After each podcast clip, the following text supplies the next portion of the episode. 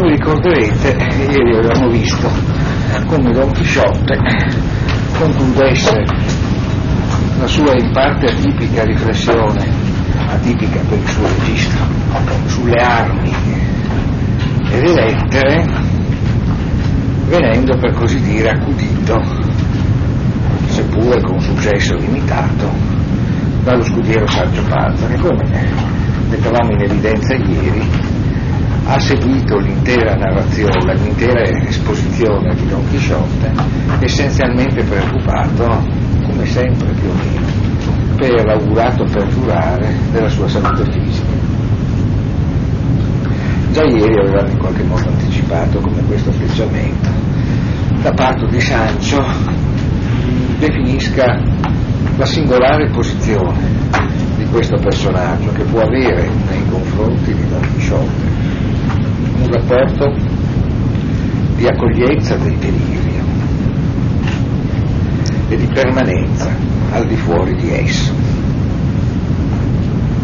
Sotto questo profilo, dando luogo ad un atteggiamento di irresistibile comicità e in cui evidentemente l'ingenuità di Sancio Panza opera in forma decisiva ma nello stesso tempo anche come in genere avviene in Cervantes, là dove la comicità si fa missale, indicando anche una singolare flessibilità dello stile intellettuale che per alcuni versi può paradossalmente avere alcune caratteristiche di esemplarità per il lettore di questo romanzo.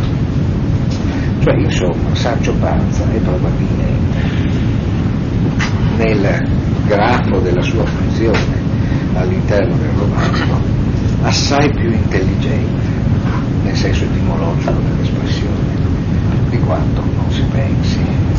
E il suo tratto disarmato per tanti versi incauto nel stare accanto a quell'ossesso di Don Chisciotte si rivela anche ricco di quella offerta di spazio per gli eventi della verità che in genere è presente nei casi, di, nei casi in cui si abbia in qualche modo la capacità di superare un'eccessiva tutela di sé.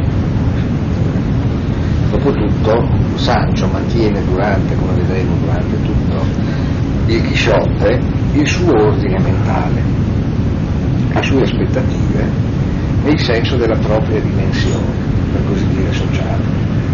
E nello stesso tempo questo non gli impedisce di cercare una ragione che gli consenta di ritenere che Don Chisciotte parli con sapienza e riferisca di cose effettivamente avvenute. Quindi paradossalmente Saggio durante tutto il romanzo è un grande decifratore che compie l'operazione di traghettare i, deli- i deliri di Don Chisciotte all'interno della propria constatazione delle cose e di riportare la propria constatazione delle cose all'ordine di, chiamiamole così, motivazioni ideali che sono implicate nel delirio. Sotto questo profilo Don Chisciotte e Sancio Panza sono per eccellenza una coppia che illustra estremisticamente e con una complicità nell'estremismo quel rapporto alto-basso tra loro calibratamente mescolati che caratterizza tanta parte della letteratura spagnola del secolo d'oro.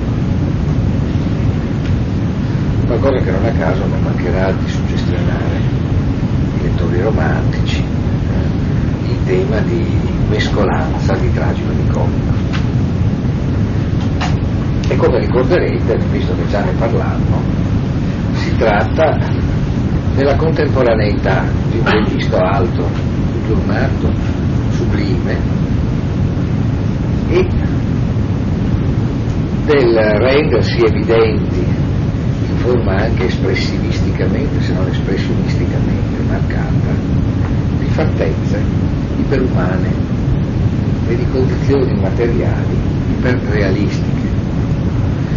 Diceva a volte no, lo stesso grande Velázquez che presenta la fucina di Vulcano ed è una qualsiasi anche una qualsiasi fonderia dell'epoca, oppure Bacco con i suoi adepti, ma il quadro si può chiamare comodamente lo sporraccios, ubriachi.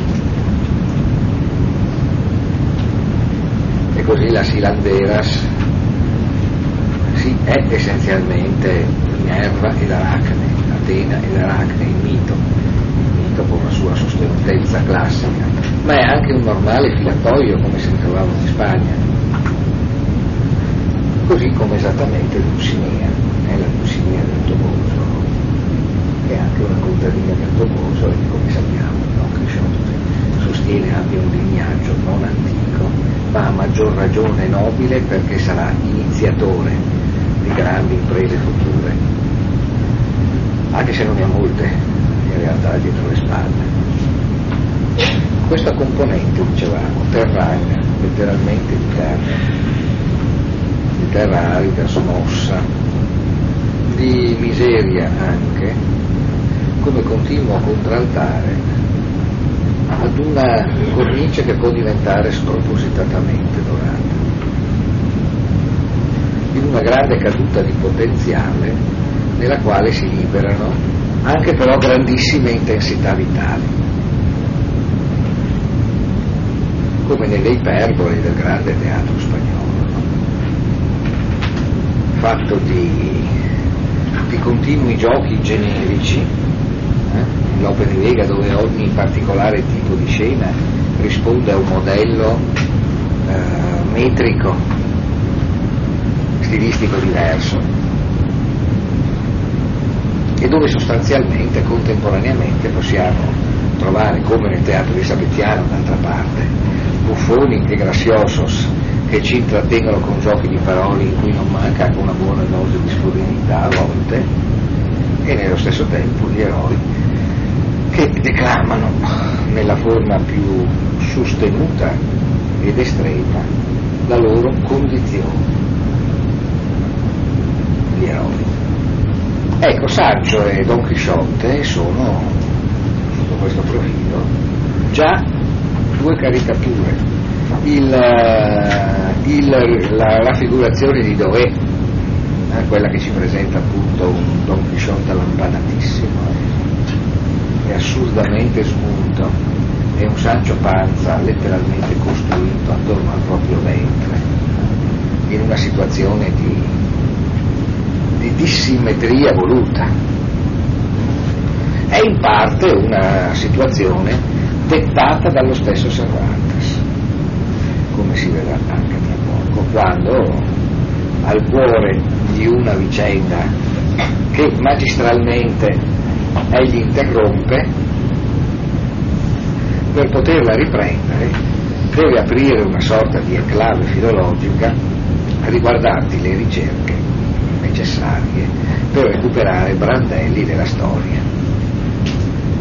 altrimenti perduta, che è esattamente la parte che ci riferirà di Siriamede Benengheli e che ci presenterà una sorta di descrizione dei libri che parlano di Sancio Panza e Don Chisciotte, dove non mancano riprese di descrizioni, di illustrazioni che riguardano Don Chisciotte e Sancio Panza come se esistessero e sembrano anticipare quella che sarà appunto la tradizione futura dell'illustrazione del capolavoro. Quindi a un certo punto, poche pagine dal, dall'episodio su cui adesso sto per condurre la vostra attenzione, Don Chisciotte parla in definitiva di una preistoria del suo romanzo, nella quale non sono mancate addirittura illustrazioni che effigiano Don Chisciotte Sancio Panza e Ronzinante e lo fanno esattamente nel senso di una esasperazione anche dei tratti fisici. Questo ha fatto sì che nella lunga vicenda delle assunzioni, per così dire, filosofiche del, del personaggio e dei personaggi del Don Chisciotte, Don Chisciotte e Sancio Panza si siano in qualche modo resi disponibili per reggere ruoli, come possiamo dire, filosoficamente dialettici, idealismo e realismo e così via. Eh, forme di assunzione che se non altro riconoscono ragionevolmente la natura di forte legame che implica i due elementi della coppia e in qualche modo indica anche l'importanza del gioco che si apre tra i due personaggi, che è il gioco di un continuo passaggio tra una ragione che rischierebbe di essere opprimente se non avesse apertura in direzione della follia e di una follia che diventa interessante quando ci svela nel suo paradosso dei cuori altrimenti negletti quello che ci sembra in qualche modo un più quieto e ovvio ordine del mondo. Comunque, Sancio Panza, ma quando compare Sancio Panza? Perché come ricorderete avevamo cominciato a parlare della progressiva, come possiamo dire, l'avvicinarsi allo specchio e il salto al di là di esso, per dirla, facendo quasi un riferimento a Lewis Carroll, no? con cui Don Chisciotte attraverso i suoi romanzi cavallereschi passa dall'altra parte e diventa cavaliere. No? Ma dopo questa operazione, ricorderete, Don Chisciotte aveva avuto il problema di farsi ordinare cavaliere e questa ordinazione non aveva in qualche modo con tutti i disastri e i comicissimi episodi che l'avevano caratterizzata non aveva visto in gioco Sancio Panza. Il nostro personaggio emerge in realtà dopo che dopo il primo ritorno di Don Chisciotte a casa sì tutto sommato Don Chisciotte tutto il primo Don Chisciotte è in realtà la storia di alcune uscite di alcuni tentativi di uscita, che ad ogni tentativo tenta in qualche modo di rendere più completo ed energico il suo delirio. Seconda uscita che giunge dopo che, ricorderete, il barbiere e il curato hanno provveduto ad una bonifica della biblioteca di Chisciotte. Bonifica della biblioteca che Don Chisciotte non mancherà di interpretare come intervento magico e negativo da parte di un perfido incantatore che gli ha sottratto il vita. Perfido incantatore nemico della cavalleria e desideroso di cancellare la faccia.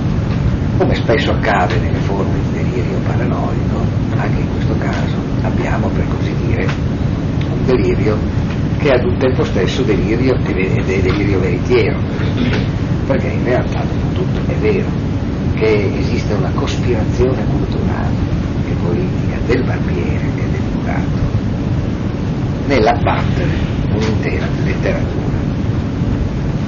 E abbiamo visto che in realtà nella distruzione della biblioteca di Don Quixote agiscono criteri culturalmente complessi,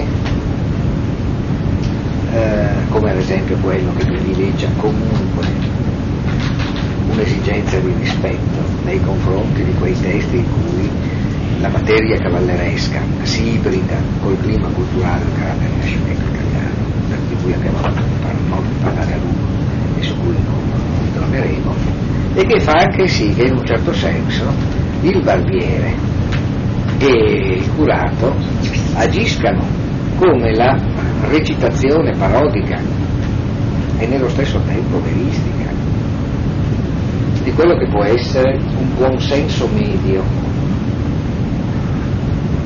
culturale, che è quello della Spagna post Reconquista, che è quello ovviamente dell'ossessione della limpiezza del sangue e che è anche quello di una discreta diffidenza nei confronti di poi qualsiasi forma di cultura che non sia per così dire imbustata nella figura del letrato quell'etrado che abbiamo visto messo a confronto con il cavaliere. No? Insomma, eh, cultura sì, ma che sia quella dell'Università di Salamanca, che serve a fare vescovi e giudici, mentre invece tutto sommato bisognerebbe essere molto più prudenti con tutto ciò che può turbare l'orizzonte mentale di coloro che tutto sommato devono essenzialmente disporsi, senza troppe inquietudini, negli spazi che la loro condizione sociale gli detta. Eh, insomma, eh, evitiamo sbandamenti, evitiamo di creare spostati, evitiamo di legittimare ambizioni esistenziali smodate e eh, casomai eh, riserviamo alcuni atti di reverenza nei confronti di alcuni valori deputati.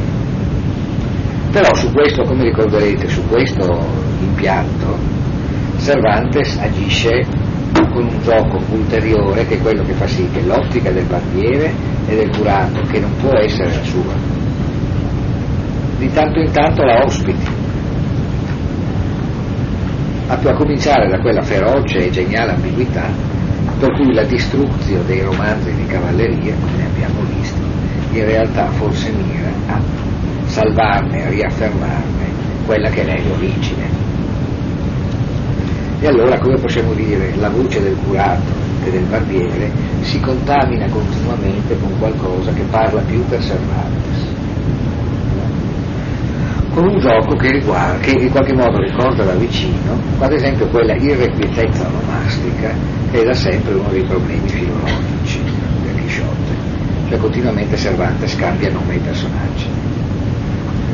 Come abbiamo visto, Chisciotte stesso è una creazione linguistica non limitante di un personaggio che originariamente non si chiama così e che diventa Don Chisciotte saltando dall'altra parte, appunto come dicevamo dello specchio ma poi quasi tutti i personaggi si trovano spesso chiamati in maniere diverse. Quasi un indice del fatto che in realtà il punto di vista, come abbiamo detto più volte, è in realtà un tourbillon di punti di vista,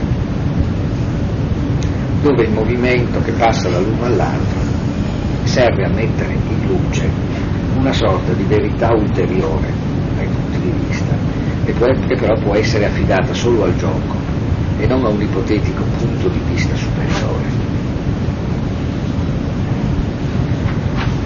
Ecco. Ora, eh, Don Chisciotte, dopo aver constatato che un perfido mago,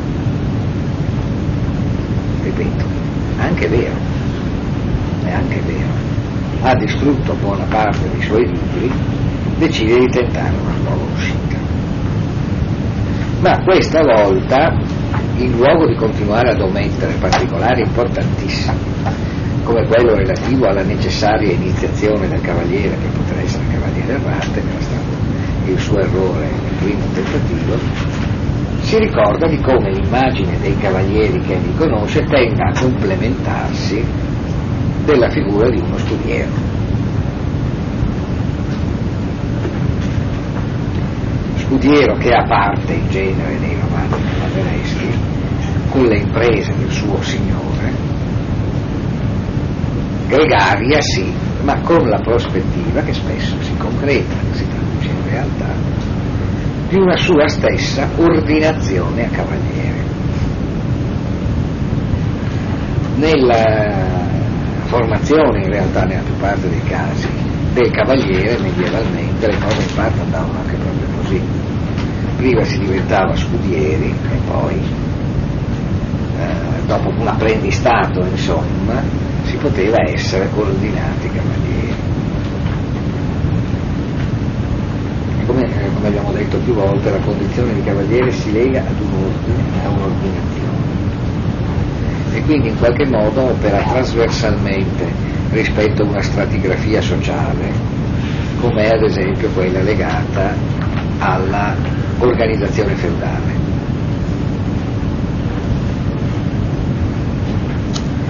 Cioè non basta essere ad esempio figli di un nobile per essere immediatamente cavalieri, in questo caso occorre un'ordinazione cavalieri. E particolari ordini cavallereschi possono conoscere al loro interno delle autorità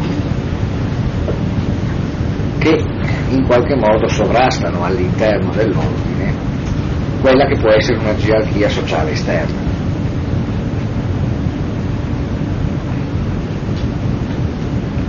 Per cui possono essere sovrani che sono cavalieri di un ordine di cui è un gran maestro, un loro suddito, che però nell'ambito dell'ordine è, super- è lui gli è superiore.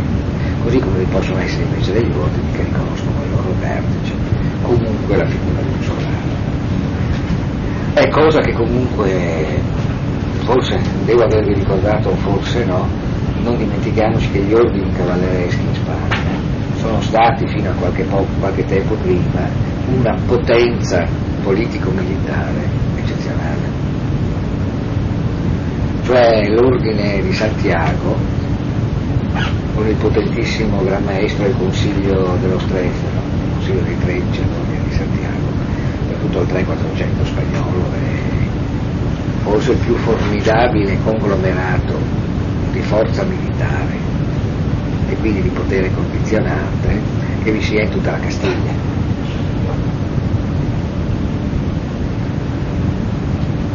Così, seppur in misura minore, all'ordine di Calatrava.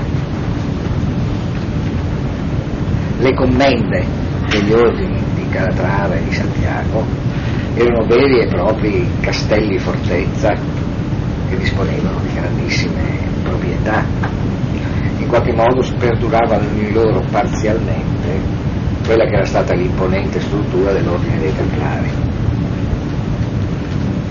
Ricchissimo, come si sa, e potentissimo fino alla sua distruzione. E che resta peraltro con effetti decisivi nell'ordine dei Cavalieri di Cristo portoghesi, che ereditano direttamente patrimoni e insediamenti dell'ordine dei Templari. Allora Don Chisciotte questa volta decide di uscire, ma decide di uscire con uno scudiero. E l'assunzione di Sancio Panza, che sarà il suo scudiero, opera esattamente come una dimostrazione di quel processo di trasposizione nel delirio come nobilitazione che in qualche modo opera sempre il Don Chisciotte, che come sappiamo non fa che promuovere di registro oggetti e persone. La vicenda che incontreranno per primo, non a caso, Sancio Panza e Don Chisciotte, subito dopo l'assunzione di Sancio Panza come scudiero, è quella per eccellenza nota dei mulini a vento. Ora in realtà in un certo senso Don Chisciotte tende a fare con Sancio Panza ciò che fa dopo più automaticamente con i mulini. I mulini vengono promossi a giganti e Sancio Panza viene, come vediamo adesso, promosso a scudiero che può, nonostante la palese eh, inadeguatezza al ruolo, se non altro per assenza di physique del medesimo, che Sancio Panza ribadirà sempre con assoluta serenità. Ecco, può prospettarsi un'ordinazione a cavaliere lui stesso e il governo di un'isola, come minimo perché di suo Sancio Panza, come vedremo, o meglio il suo Sancio Panza dovrebbe, secondo Don Chisciotte, divenire re di uno dei regni minori collegati ai regni che lui, che lui conquisterà. Ecco, eh, Quando Don Chisciotte assume Sancio Panza, eh, lo assume con modalità che tra l'altro è bene analizzare anche sotto il profilo proprio delle tecniche del comico. Se vogliamo con un folgorante effetto, per così dire, per nominarlo la Billy Wilder, nessuno è perfetto. Forse voi ricorderete il finale di quello splendido film che è Samurai Vittorto, no? A qualcuno piace caldo? Forse sì dove sostanzialmente un personaggio che ritiene di stare partendo con una donna si sente dire da quella che ritiene una donna che prima che non potrà mai amarlo veramente, secondo che non potrà mai avere veri rapporti sessuali con lui, terzo che eh, i suoi capelli sono fitti, eccetera, tutte queste lui dice che tutto sommato lui la perdona e alla fine dice ma io sono un uomo. E dice quella famosa battuta elaborata da Diamond per Billy Wilder, poi tenuta nel, nel copione. Per cui il personaggio risponde, va bene, nessuno è perfetto. Ecco. Eh, in realtà il, il, principio del nessuno è perfetto presiede anche in qualche modo all'assunzione di Don di Sancio Panza, che rispetto alla figura di un giovane che deve rivelarsi in futuro brillante cavaliere e magari diventare governatore di un'isola e, e re, che proprio non ci sta. Però Don Chisciotte riuscirà a farselo piacere, a farselo piacere ugualmente. In realtà Don Chisciotte agisce in questo caso con particolare sagacia e felice cospirazione col, con lo spirito del romanzo, perché in realtà, come abbiamo già accennato, Sancio Panza lega meravigliosamente e duttilmente la rigidità del delirio di Don Chisciotte con la plasticità vitale del suo desiderio, radicando nel mondo concreto in cui il suo delirio produce romanzo. Don Sancho Panza sarà anche un bellissimo mastice che terrà in qualche modo legato Don Chisciotte a quel mondo in cui il suo romanzo può diventare contemporaneamente il romanzo di Don Chisciotte, ma anche di tutto ciò che Don Chisciotte ci fa conoscere.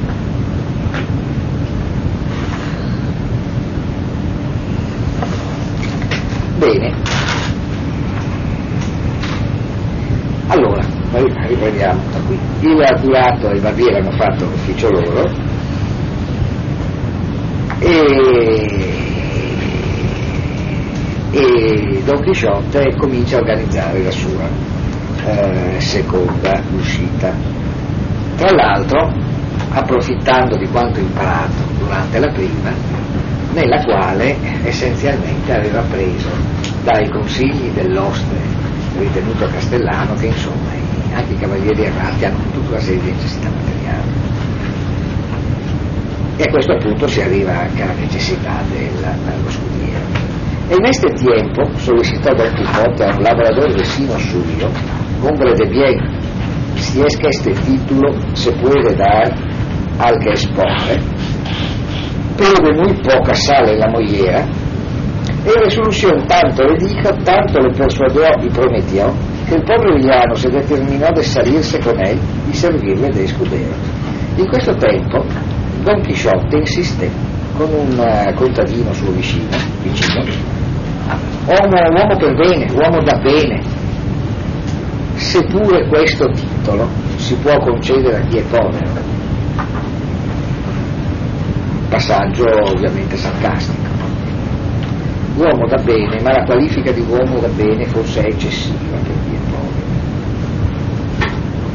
La condizione di uomo da bene si lega a una minima presentabilità sociale e quindi il povero Sancio può essere uomo da bene solo già con una vena pura di cardieronia, perché la sua condizione di contadino povero e ignorante limita la sua presentabilità sociale. Quindi il suo accesso alla condizione di coloro che si possono definire per bene è per così dire così la borderline. Ecco, ecco uomo da bene però da poco sale in testa c'è in sostanza questa debolezza mentale di Sancio Panza che è all'origine della sua duttilità. E quindi anche Sancio Panza, come il suo maestro e cavaliere per altri versi, partecipa in forma di estremo a quella condizione di folle o ingenuo veritiero di cui abbiamo parlato più volte, che va dal puro folle oracolare e profetico allo scemo del villaggio come nella tradizione russa, che però può dire le verità più irresistibili. Ecco, insomma, Sancio Panza è, per coerenza narrativa, un contadino con poco sale in zucca, esattamente come non tutte le fascine al coperto, per dire con l'espressione nostra, a Don Chisciotte. Però questo vale anche nel senso di un'apertura in direzione della verità può essere presente nell'uno e nell'altro e può darsi nell'uno e nell'altro la mano. En resolución, tanto le dijo, tanto le persuadió y prometió que el pobre villano se determinó de salirse con él y servirle de escudero. E tanto le di, tanto disse, tanto fece per persuaderlo, tanto promise che il povero contadino decise di partire con lui e di servirlo uh, da scudiero. Decía, entre otras cosas, que, Don Quijote, que se dispusiese a ir con él de buena gana, porque tal vez le podía suceder aventura que ganase, en quítame allá esas pajas, alguna ínsula, y le dejase a él por gobernador de ella. E tra le altre cose che l'avevano convinto, Don Quixote gli andava dicendo che, che andasse con lui di buona voglia, che lo seguisse di buona voglia, perché avrebbe forse anche potuto accadere, avrebbe anche si sarebbe potuto avvenire un'avventura nella quale en quítame allá esas pajas in, in 4 e 4 in, sì, appunto, in, in, in, quanto basta nel fare un gesto minimo eh, come spostare la paglia da un posto all'altro si sarebbe potuta guadagnare un'isola. Ed egli l'avrebbe lasciata e Don Chisciotte l'avrebbe lasciata lui Sancio Panza come governatore. Qui non so se notate come possiamo dire l'oggetto che caratterizza il premio di Sancio Panza prende l'aspetto di un'isola non di un feudo o di un regno che pure compaiono eh, subito dopo ma essenzialmente di un'isola. Ora va detto che le isole in epoca medievale tendono ad essere regni. Le isole anche se forse anche proprio la loro natura di entità distinta, hm, delimitata dal mare, eh, tendono, come possiamo dire, ad avere come un, un'aureola di territorio destinato ad un sovrano. La cosa resisterà per molto tempo. Voglio dire, quando nel quando Jaime o Jaume se vogliamo alla catalana eh, il conquistatore dividerà il suo regno e nascerà conseguentemente resisterà per una, per una settantina d'anni il regno di Maiorca la parte forse più sostanziosa del regno è il Roussillon francese e la capitale dei re di Maiorca è da sempre a Perpignano è per sempre a Perpignano cioè in continente in Francia però il regno di Maiorca è l'isola che in qualche modo dà il tono. Mm? Un po' come ovviamente quando nel Settecento, dopo, dopo, i rigurgiti successivi in realtà, alla guerra di successione spagnola i duchi di Savoia diventano re di Sardegna, sì, i possedimenti essenziali dei re di Savoia, dei, dei, dei, re di Sardegna sono piemontesi e savoiardi in realtà, però il titolo diventa quello di re di Sardegna. Non so, più banalmente nel gatto pardo eh, di Tommasi di Lampedusa, corrispondente in questo caso con l'autore, poi trovato il principe di Salina. Oddio, col principato di Salina, sì, non si mette assieme un pranzo con la cena. La potenza ovviamente dei, dei Tommasi di Lampedusa che sono effigiati nei Salina era il poderoso baronato di Parma di Montichiari no? però ovviamente il titolo maggiore è quello legato a un'isola, la quale pur essendo sassosa e inospitale è un'isola e quindi, come possiamo dire, porta con sé un alone di superiore nobiltà. Ora, in realtà poi le isole sono ovviamente legate a tutta una tradizione simbolico-magica ed è le isole tutto sommato sono in molti casi anche una sottolineatura di quel passaggio di dimensione che esempio caratterizza nei romanzi di tradizione bretone il passaggio a misteriosi castelli come quelli del Re Morte, come quelli del Cavaliere Verde. E il Cavaliere del Gaban Verde compare nelle fantasie di Don Quixote. Eh, eh, so, pensate ad esempio al frammento trecentesco inglese di Salvo Wayne, il Cavaliere Verde, insomma, su cui scrisse un bellissimo saggio Ananda Kumaraswamy. Ecco, le isole, come possiamo dire, moltiplicano l'acqua del fossato che separa il castello dal resto del mondo, mettendoci in mare. Non so, ancora in Shakespeare contemporaneo di Cervantes, pensate che Belmonte è un'isola, sostanzialmente, la Belmonte del, eh, del mercato di Venezia. E quando si va da Venezia a Belmonte si passa dal mondo constatabile della contemporaneità di Shakespeare ad un mondo fatato, fiamesco. Insomma, l'isola è qualcosa per la quale in quest'epoca si può ben qualche modo pensare e suscitare il nome di utopia. L'isola di Tommaso Moro si chiama l'isola di utopia l'isola. Il mondo corretto, il mondo rovesciato, il mondo riprogettato secondo ragione, il mondo costruito per contrasto con quello esistente, i mondi che non ci sono e che rappresentano il mondo così come dovrebbe essere o come dove si vorrebbe stare, sono in genere delle isole. Da Tommaso Moro a Tommaso Carpanella, in genere isole. E fino all'estrema riproposta post-surrealista, tradizionalista, nel cuore del Novecento, del monte analogo di Domani. Ecco, insomma, non è un caso quindi che ciò che Don Chisciotte propone a Sancho Panza è un'isola, qualcosa di perfetto e che non c'è.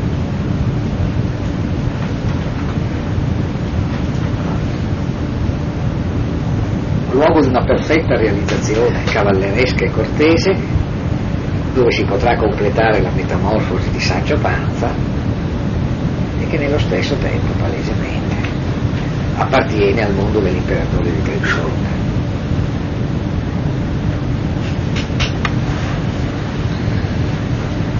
Con estas promesas y otras tales, Sancho Panza, que así se llamaba el labrador, dejó su mujer y hijos y asentò por escudero de su vicino.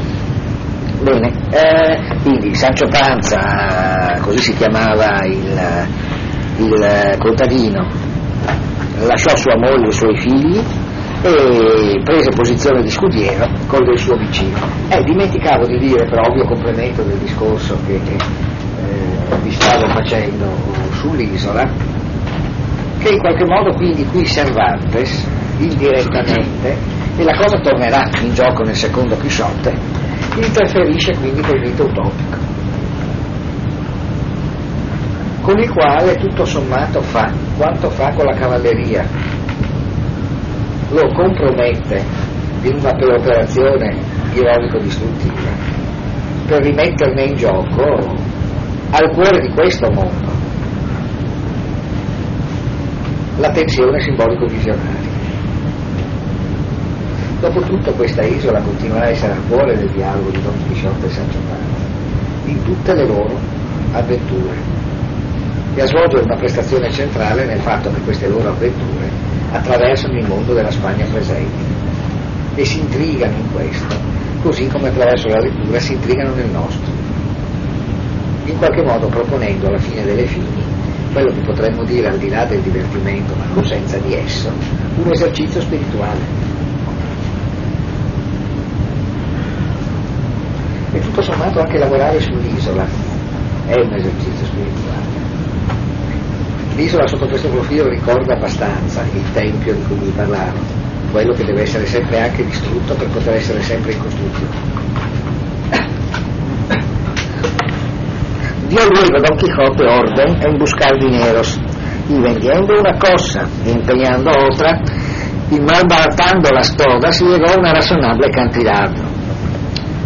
E insomma, eh, vendendo quello che poteva vendere, Don Chisciotte riesce a raccogliere un po' di denaro, perché aveva capito che bisognava andare anche col denaro, anche se con i cavalieri andati non si parlava mai di denaro.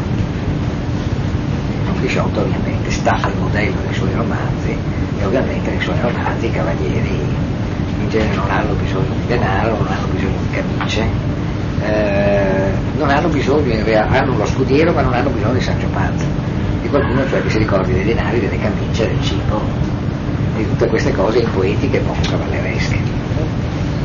Ecco. E ovviamente qui saltiamo alcune parti, anche se divertentissime e comicissime, e dopo aver in qualche modo rinnovato il suo uh, arredo, il suo addobbo, dà delle disposizioni a, a Sancho Panza. Soprattutto le incargò che llevase alforjas, e dico que se llevaría, y que a, a sí mismo pensaba llevar un asno que tenía muy bueno, porque él no estaba duecho a andar mucho a pie. Allora a un certo punto Don Chisciotte dà delle raccomandazioni a Sancho e gli raccomanda soprattutto di portarsi delle bisacce. Al che eh, Sancho eh, risponde che le porterà senz'altro, le avrebbe portate senz'altro, ma che soprattutto pensava di portarsi dietro un asino di ottima qualità, di buon comportamento in sostanza, di buona energia, perché non era molto ben disposto a camminare a piedi per molto tempo. Quindi sostanzialmente Don Chisciotte dice di portare bisacce, poi dice si porto le bisacce ma le porterai in realtà l'asino e li porto dietro anche perché non posso andare dietro a Don Chisciotte è ronzinante anche lì. E questo fa scattare il problema, vedete, della cavalcatura del della corrispondenza allora di, di Sancio Panza sull'asino come scudiero di Don Chisciotte, cavaliere errante. E in loco dell'asino reparò un poco Don Chisciotte, immaginandosi se le accordavasi alcun cavaliero andante, había traído escudero caballero asnalmente, pero nunca leíno alguno la memoria, mas con todo esto determinó que le llevase con presupuesto de acomodarle de más honrada caballería en habiendo ocasión para ello, quitándole el caballo al primer, des, al primer descortés caballero che topase. Allora, su sta faccenda dell'asino, Don Quixote ci rimase a pensare un po',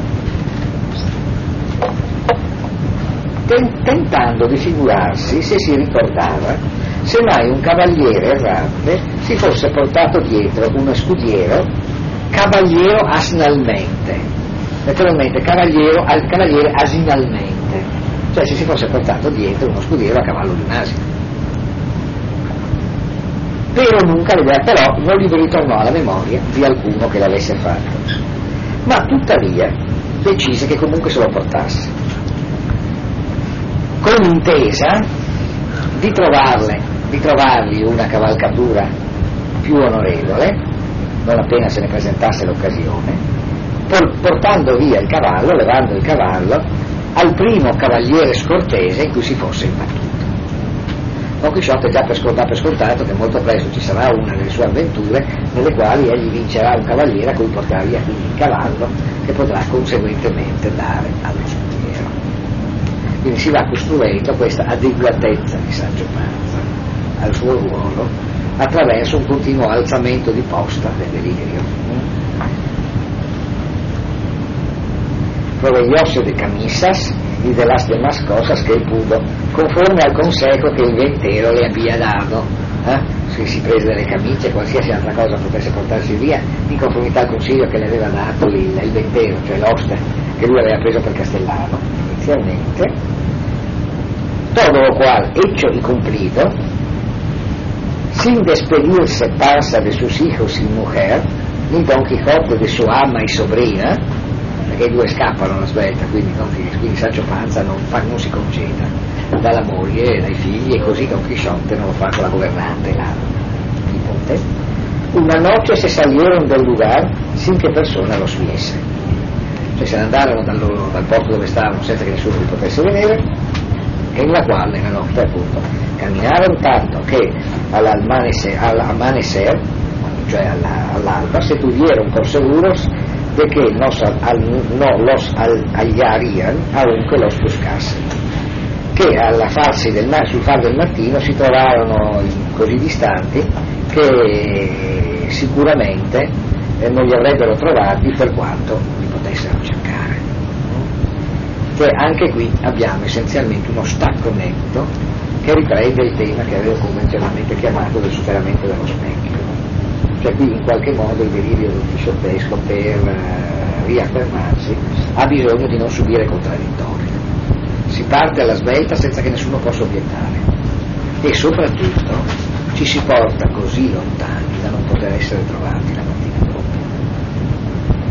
per quanto si possa essere cercati, cioè si è nell'avventura. Lo spazio non è più quello, del, lo spazio qualificato dell'esistenza quotidiana, è quello dell'avventura. E Sancio Panza ha compiuto un'operazione fondamentale. Eh? Se n'è andato senza salutare, esattamente come Don Quixote, balzato all'interno dell'avventura come in un'altra dimensione. Y arriva Sancho Panza sobre su jumento como un patriarca, con sus alforjas y su bota, y con mucho deseo de verse ya gobernador de la ínsula che su amo le había prometido. E qui abbiamo essenzialmente questa prima raffigurazione di Sancho Panza, che procede sul suo asino imponente come un patriarca. Una figura in altri termini di ecclesiastico di punta, che conseguentemente ci si immagina imponente, maestoso,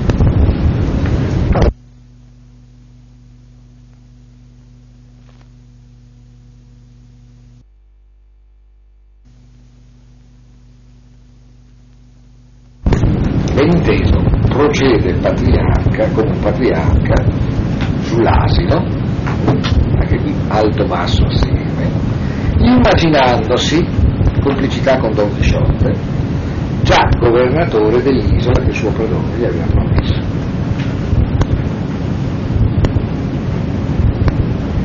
Acertó Don Quijote a tomar la misma derrota y camino que el que él había tomado en su primer viaje, que fue por el campo de Montiel, por el cual caminabas con menos pesadumbre que la vez pasada, por ser la hora de la mañana y herirles a soslaio los rayos del sol, non l'hai sfatigato.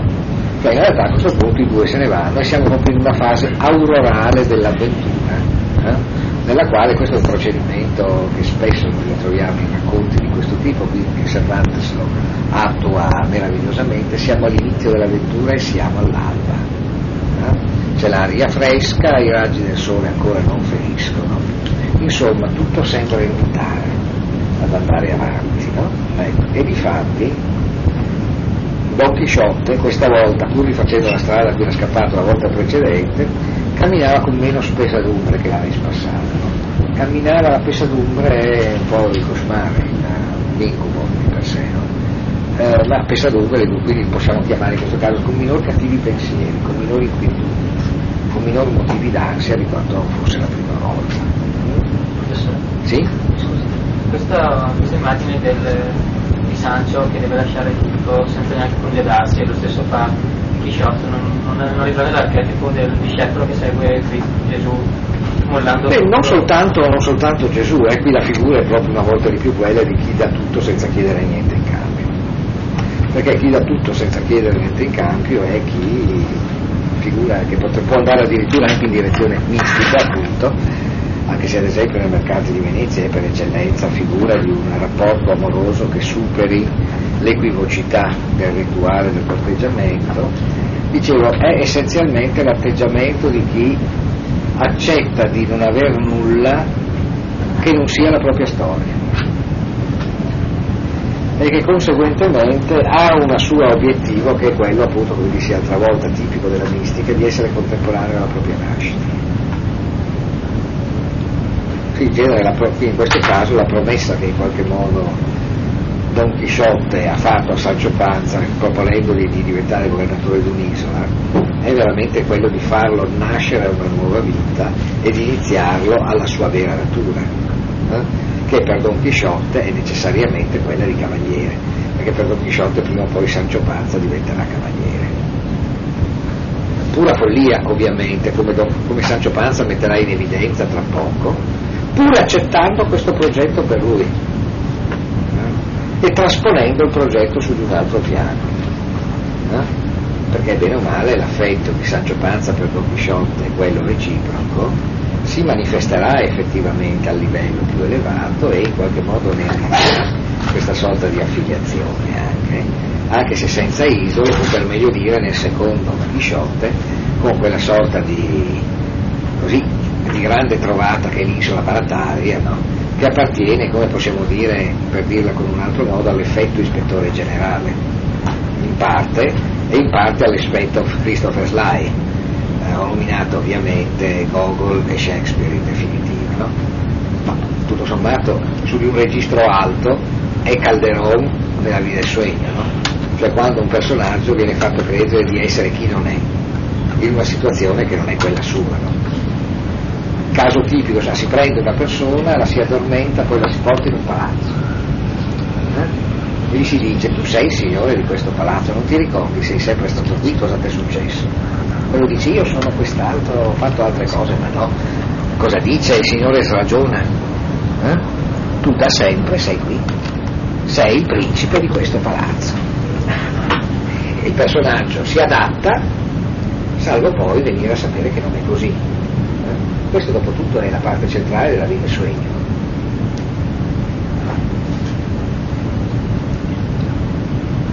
quella che appunto porta Sigismondo appunto a dire che la vita è sogno e lo sogno sogno sogno perché la vita è sogno e i sogni sono solo sogni allora tutte le condizioni umane sono soltanto sogni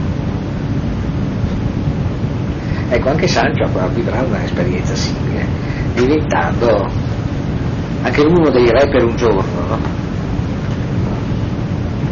all'interno di quella che può anche essere una terribile beffa, anche. Va bene, e... quindi in questo senso senz'altro abbiamo un caso in cui veramente si parte senza bruciandosi le navi alle spalle, no? Solo che questo gesto in Sancio è immediatamente attenuato, perché Sancio Panza pensa di ritornare governatore e come vedremo dopo si preoccupa molto del posto che potrà avere sua moglie, assolutamente non trasfigurata eh, nel suo ruolo nobiliare, come vedremo tra un attimo.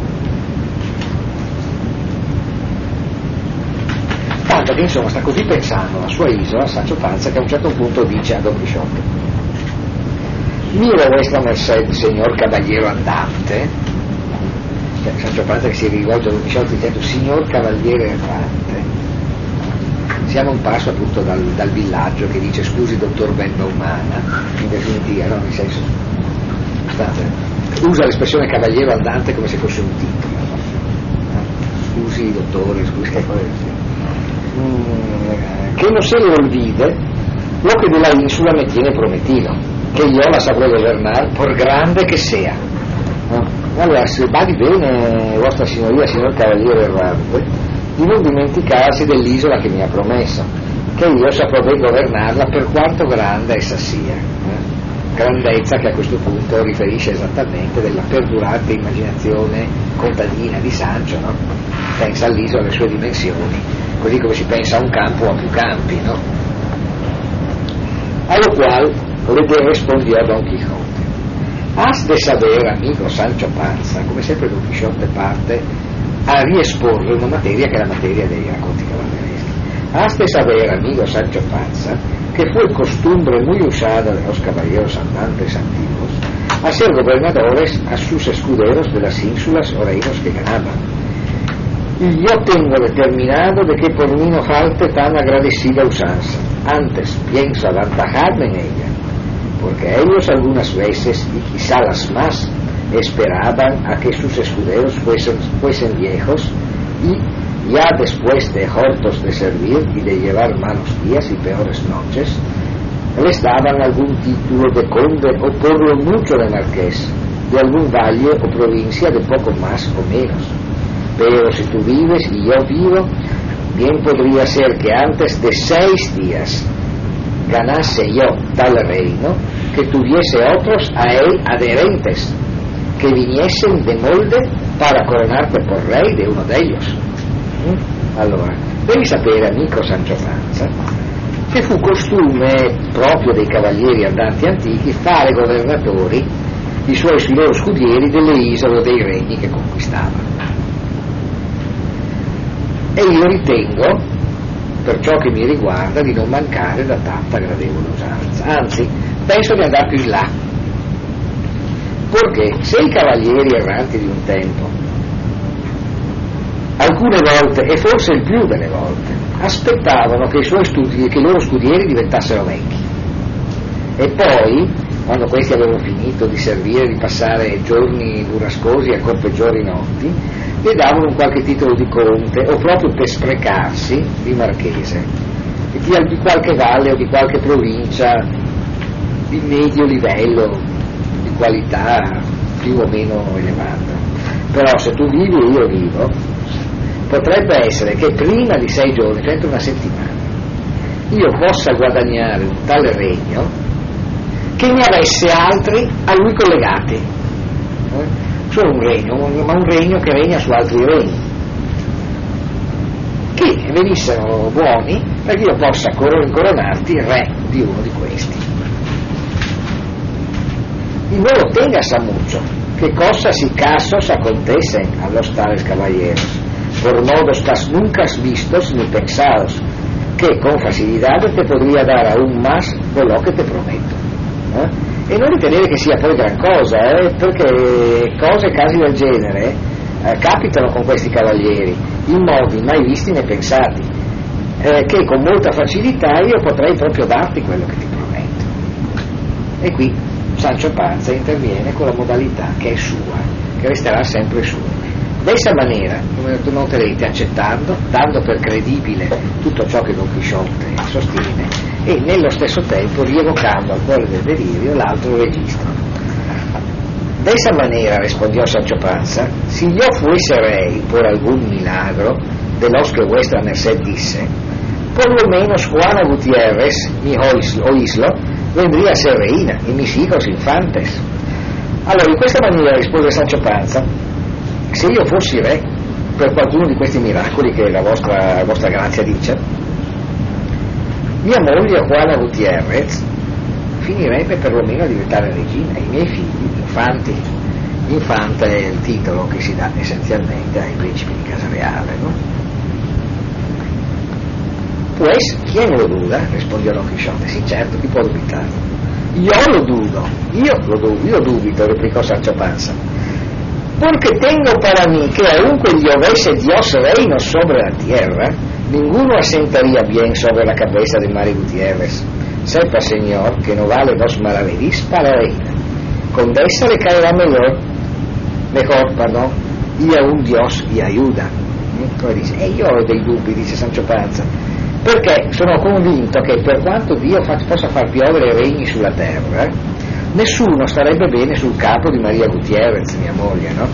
Sappia infatti, Signore, che come regina non vale due soldi. Contessa potrebbe andare meglio se il Signore ci aiuta però. Insomma, all'improvviso compare essenzialmente l'immagine della moglie, del tutto omogenea a Sancho Panza, che non ha il fisico del ruolo, no? in tutti i sensi, eh? e che palesemente non può comunque fare la regina, eh? perché come regina non vale i soldi. Qui effettivamente Sancho Panza sembra quasi agire come il formatore di un cast. Insomma, è sente che nella uh, sceneggiatura del romanzo cavalleresco lui e sua moglie hanno delle difficoltà ad aderire al costume. Si badi bene, non mette in mora Don Chisciotte, sostenendo che ciò che gli racconta è incredibile. Eh? Lo accetta immediatamente, ma nello stesso tempo, come vuol dire, rimanda in primo piano, comicamente, senza destrutturare, ripeto peraltro, il delirio, la dimensione originaria da cui proviene, nella sua concreta fattezza. Ed ecco che allora abbiamo l'incrocio tra il regno, il governatorato dell'isola e Sancio Panza, eh, nella forma di una mediazione all'altezza della contessa. Sancio Panza non sta facendo saltare in aria come chiunque farebbe la follia, la folle, per i folle impegni di Don Chisciotte. Contratta al ribasso eh? cercando di tenere assieme la convinzione di Don Chisciotte di poter guadagnare un impero in sette giorni e la sua di sapersi Sancio Panza. Sul fatto che alla moglie non valga due soldi come regina, beh, eh, questo vi incombe, come possiamo dire, la, maledizione degli esperti di composizione di casta. Cioè accade che prima delle elezioni a governatore della California di Ronald Reagan, molti anni fa, poi per lui forse sono nomi poco significativi, ma Ronald Reagan era una, un attore essenzialmente, eh, i cui ruoli principali come attore furono quelli di fare da partner a una scimmia in una serie di film di, certa, di un certo successo. Dopo qualche anno alla fine della carriera di suo attore iniziò a, a, a, muoversi come politico divenne governatore della California e poi, come forse saprete, presidente degli Stati Uniti durante tutti gli anni Ottanta, sviluppando una politica che ebbe grande importanza, comunque la si voglia giudicare. Quando si presentò governatore con l'elezione per il governatorato della California, un produttore americano dei maggiori che lo conosceva bene, alla notizia disse Romney governatore della California, no, può tutto più fare il suo migliore amico, pensando come la, la distribuzione in film, no? Esattamente, nel caso, e un po' siamo qui, no? Mia moglie regina, la contessa, tirandola un po' su, si può anche pensare di farle fare la contessa, ma un ruolo maggiore no, insomma, in questo caso poi possiamo dire Sancio è destinato a non essere smentito. È sintomatica la risposta di Don Chisciotte, che è il suggello all'assunzione di Sancio. Encomiendalo tu a Dios, Sancho, rispondió Don Quixote, che él dará lo che más le convenga. Chiedilo tu a Dio che ti farà sì che venga data a tua moglie ciò che più le sarà conveniente Pero non a poco es tu animo, no a poco es tu animo, non deprimere il tuo animo, non rendere così da poco il tuo animo, tanto che te vengas a contentar con menos che ser adelantado. Eh? Allora comunque non, non rimpicciolire il tuo animo sino al punto da accontentarti di essere meno che governatore. L'adelantado è essenzialmente, letteralmente, il mandato avanti, no? eh? cioè l'inviato a governare è un altro modo per dire governatore in sostanza, no? Ecco, cioè non, non, accettare mai di essere qualcosa di vero di chi abbia il governo una qualche, di una qualche entità. Ah, no lo haré, signor mio, respondió Sancho, y más teniendo tan principal amo en vuestra merced, que me sabrá dar todo aquello que me esté bien y yo pueda llevar. ¿Mm? Ah, no, no, non lo farò, disse Sancho, e soprattutto tenendo un tale padrone in vostra grazia che mi saprà dare tutto quello che mi, stia, che mi sta bene e che io posso sopportare. Notare effettivamente in qualche modo nei confronti di Don Chisciotte si è presentata una disponibilità che sembra direttamente discendere dall'immagine divina che Don Chisciotte ha egli stesso evocato. No? E dice Sancho, no, non va bene, tutta più contessa Comunque dici, dice Don Chisciotte, chiedilo a Dio che le saprà dare ciò che le dà al meglio. Tu comunque non abbassare le tue ambizioni ad essere meno che governatore. E l'altro risponde, no, no, non lo farò. Tanto più che ho un padrone che mi saprà dare tutto quello che mi va bene e che io saprò reggere. Mi saprà dare qualcosa proporzionato alla mia qualità. Che effettivamente, come possiamo dire, è anche alla fine ciò che avviene eh? nel senso che a Sancho non aveva dato sostanzialmente nulla in definitiva, Don Quixote non è in grado di dargli evidentemente nulla, anche se tutto sommato tutto ciò che Don Quixote darà a Sancho gli starà perfettamente e Sancho saprà portarlo benissimo. Sotto questo profilo i due si scelgono come si diceva poc'anzi. No? Come possiamo dire? Con una formula che per un verso sembra falsare i loro rapporti, perché sembrerebbe essersi di mezzo l'isola o qualcosa di simile, e che in realtà dissolve l'equivoco, perché Sancho si attende da Don Chisciotte tutto ciò che gli andrà bene e che egli saprà portare adeguatamente. Cioè ha fatto sparire in realtà qualsiasi pattuizione e da parte sua Don Chisciotte ha chiesto in realtà a Sancho Panza di non scendere nelle sue aspettative là dove Don Chisciotte non possa stare con lui, perché questo è ciò che sta avvenendo in questo dialogo. Don Chisciotte gli dice non puoi pensare di stare con uno che pensa di conquistare regni senza accettare di essere almeno governatore. È necessario perché Sancho Panza stia nella storia di Don Chisciotte e da parte sua Sancho Panza di fatto risponde che starà in questa storia perché ha fiducia che Don Chisciotte in questa storia gli farà avere tutto ciò che gli consentirà di essere Sancho Panza. Fondamentalmente. In questo modo la coppia si è perfettamente formata e a questo punto potrà procedere verso la prima avventura. dove si saggerà la bontà di questa intesa.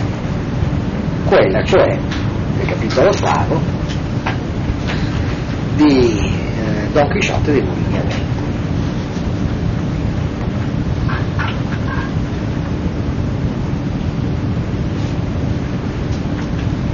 Difatti all'inizio del capitolo successivo Don Quixote intravede i mulini a vento. La aventura va guiando nuestras cosas mejor de lo que acertamos a desear, porque ves allí, amigo Sancho Panza, donde se descubren 30 o poco más desaforados gigantes, con quien pienso hacer batalla y quitarles a todos las vidas, con cuyos despojos comenzaremos a enriquecer, que esta es, que esta es buena guerra y es gran servicio de Dios quitar tan mala semiente de sobre la faz della terra. Questa è la faccia, come possiamo dire, da Hidalgo di Don Chisciotte che ritiene appunto, vi ricordate, vi citavo Jorge Manrique qualche lezione fa, no? diceva il compito dei monaci è pregare Dio, il compito dei cavalieri è uccidere i morti. Nell'un modo o nell'altro si va in paradiso. E qui abbiamo esattamente Don Chisciotte che ci si presenta come sterminatore delle forze del male, che in questo caso sono i giganti. E che propone un ragionamento molto ispanico, trasferito in contesto ultraoceanico, immediatamente realistico. No? Ci sono i giganti, adesso dobbiamo uccidere tutti perché sono proprio la mala semenza e cominciamo ad arricchirci con le loro spoglie. Infatti la- la- l'avventura sta guidando le nostre cose meglio di quanto potessimo desiderare perché vedi lì amico Sancio che si mostrano 30 o poco più terribili giganti, cioè svergognati giganti con, quali- con i quali penso di dar battaglia e di togliere a tutti la vita. E con le loro spoglie potremo cominciare ad arricchirci e questa è una buona guerra, guerra giusta, onorata, che è il gran servizio a Dio togliere tale malseme, tale erbaccia cattiva dalla faccia della terra.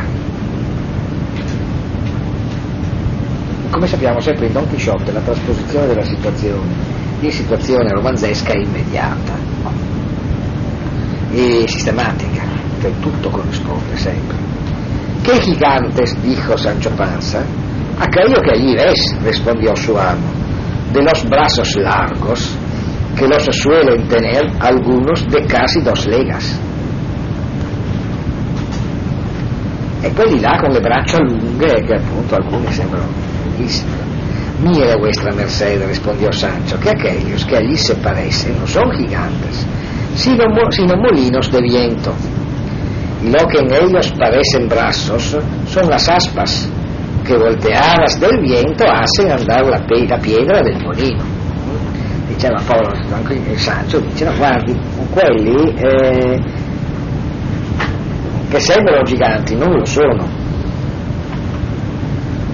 A notare, non è affatto detto che per chiunque non sia Don Chisciotte i, i molini a vento sembrino giganti.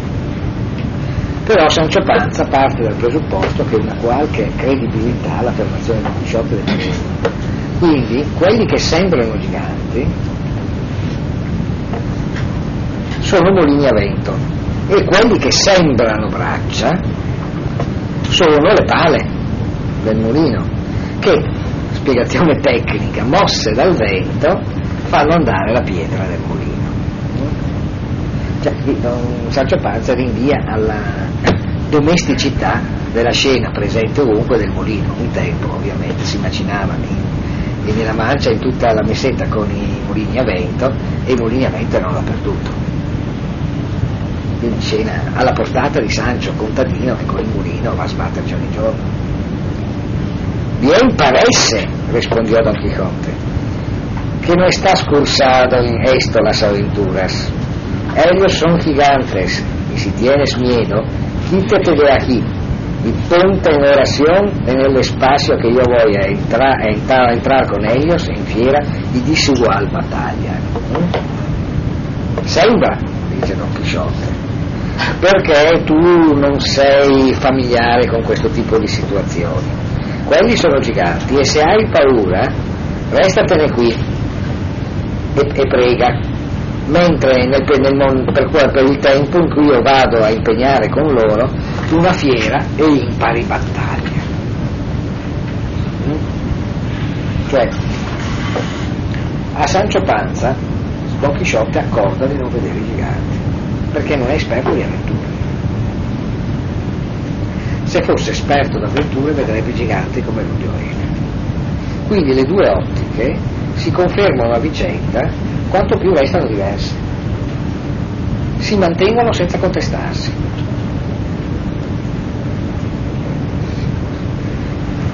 E di fatti Don Chisciotte deve andare avanti per ovviamente impegnare una battaglia che deve essere diseguale, nel senso che Don Chisciotte deve evidentemente battersi in condizioni di disparità, il che aumenta il suo onore. Y diciendo esto, dio después a su caballo Rocinante, sin atender a las voces que su, voces que su escudero le daba, advirtiéndole que sin duda alguna eran molinos vivientes, no gigantes, aquello que iba a, a cometer. Cioè, detto questo, diede di sprone al cavallo ronzinante per caricare contro i mulini, anche se come ci si dice in altre parti del romanzo, ronzinante tutt'al più cammina, perché non si trova da nessuna parte che qualcuno l'abbia mai visto andare in galoppo, perché non ce la fa, ovviamente, no? Quindi quando, quando Don Quixote va alla carica, va alla carica troppo, perché più di questo ronzinante non può fare. Ecco, e quindi va verso i mulini a vento, inseguito dalle voci di Sancho Panza che disperatamente continua a dirgli che non sono giganti, sono mulini, no? Ecco. Pero él iba tan puesto en que eran gigantes que ni oía las voces de su escudero Sancho, ni echaba de ver, aunque estaba ya bien cerca lo que eran. Antes iba diciendo en voces alta.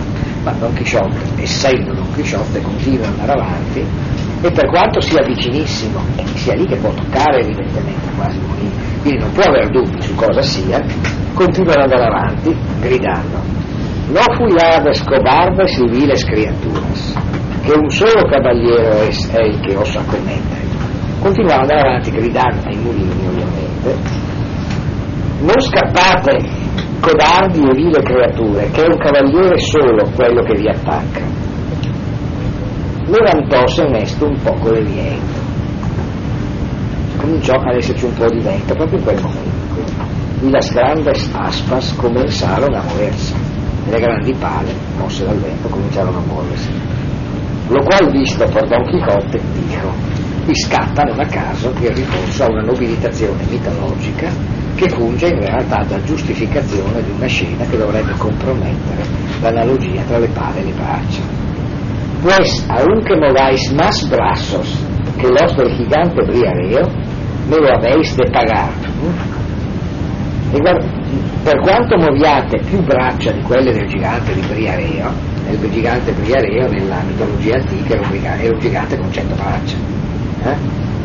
I giganti i mulini diventati giganti, visto che hanno tante braccia, tante pale che si muovono, possono essere riomologati come giganti attraverso la chiamata in servizio del gigante briareo.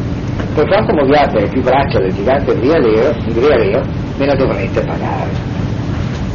En diciendo esto y encomendándose de todo corazón a su señora Dulcinea, pidiéndole que trance la socorriese, bien cubierto de su rodela, con la lanza en el ristre, arremetió a todo el galopo de Rocinante y embistió con el primero molino que estaba delante y dándole una lanzada en el la volvió el viento con tanta furia que hizo las lanzas pedazos, llevándose tras sí al caballo y al caballero, que fueron rodando muy maltrecho por el campo. Cioè, in altri termini va avanti e ovviamente la lancia inserita nelle palle del mulino va in mille pezzi e la pala del mulino porta con sé cavallo e cavaliere fino a sbattere la terra dall'altra parte, eh? dove appunto arriva, anche qui la scena è tipica e inaugurale, Sancho Panza a soccorrerli. Accudió Sancho Panza a soccorrerle, a todo el correr su asno, anche lui facendo correre l'asino, y quando llegó halló que no se podía menear. Tal fue il golpe che dio con él Rocinante e allora, quando arriva li vede che non riescono a tirarli su, ma tanto è stato pesante il colpo. E a questo punto ovviamente Don Sancho Panza dice che sì, insomma, a questo punto si sarà accorto che erano mulini a vento. La risposta di Don Quixote, calla amico Sancho, que las cosas de la guerra, más que otras, están sujetas a continua mudanza. Cuanto más que yo pienso, y es así verdad, que aquel sabio Frestón que me robó el aposento y los libros, ha vuelto estos gigantes en molinos per quitarme la gloria de su vencimiento. Tal es la enemistad que me tiene. Mas al cabo al cabo, han de poder poco sus malas artes contra la bontà de mia spada. Taci, amico Sancho, rispose Don Chisciotte, che le cose della guerra, su questo tema ci siamo soffermati molto, e l'affermazione è importante per quanto irresistibilmente comica qui, e le cose della guerra, più che le altre, cambiano continuamente. Quanto più io penso, ed è certo vero che è così, che il saggio il saggio, in questo caso il sapiente Frestone, cioè il mago Frestone, che già mi ha rubato i libri, ha fatto sì che questi giganti diventassero mulini per togliermi la gloria di averli vinti. Questa è l'inamicizia che egli ha per me. Però alla fine potranno poco le sue male arti contro la bontà de mi espada. Dios lo haga come puede, respondió Sancho Panza. Dio faccia un po' come vuole, ovviamente, Sancho Panza che come possiamo dire si adegua. Eh? Però guardate che la battuta è importante perché Don Quixote dice prima le cose della guerra sono continuamente. Poi, aggiunge, è il mago pestore che mi ha portato via i libri. E a suo modo è vero, che ha tramutato i cavalieri in movimenti. perché, dice, mi è sino a tal punto nemico. Qui in qualche modo, ricordate che più avanti Don Quixote lamenterà la tristezza dei tempi no? in cui c'è la polvere da sparo e l'arte del cavaliere errante proprio per questo umiliato. No? Don Quixote sente una congiura del tempo nei suoi confronti, eh? che prende la forma sostanzialmente dell'intervento del mago che in realtà ritrasforma tutto ciò che lui nobilita in scenario cavalleresco in livello medio-basso. Ma ecco allora, potrebbe dire lo psichiatra o l'analista sulla come avviene nei, nei deliri, ciò che contesta il delirio è la sua prova. Se al posto dei giganti ci sono dei mulini, vuol dire che un mago ha trasformato i giganti in mulini quindi erano più che mai giganti, perché ora sono mulini. Ciò che si oppone in questo senso al delirio di Don Quixote è esattamente ciò che lo conferma. Ma c'è del vero in questa conferma.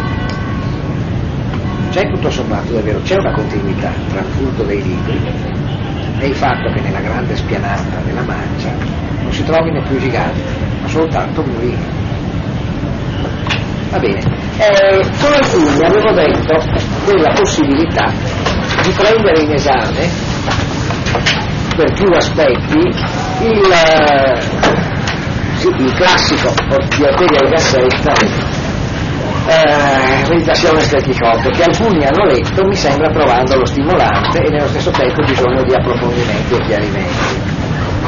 Per evitare che il procedere della lettura del Quixote, che tra poco non la interrompersi per dar parte alla parte platonica del corso, io pensavo domani di dedicare una prima ora di lezione ad analizzare eh, Meditazione del Chisciotto di, di Ortega y Gasset. Poi casomai espanderemo la cosa in una lezione della settimana.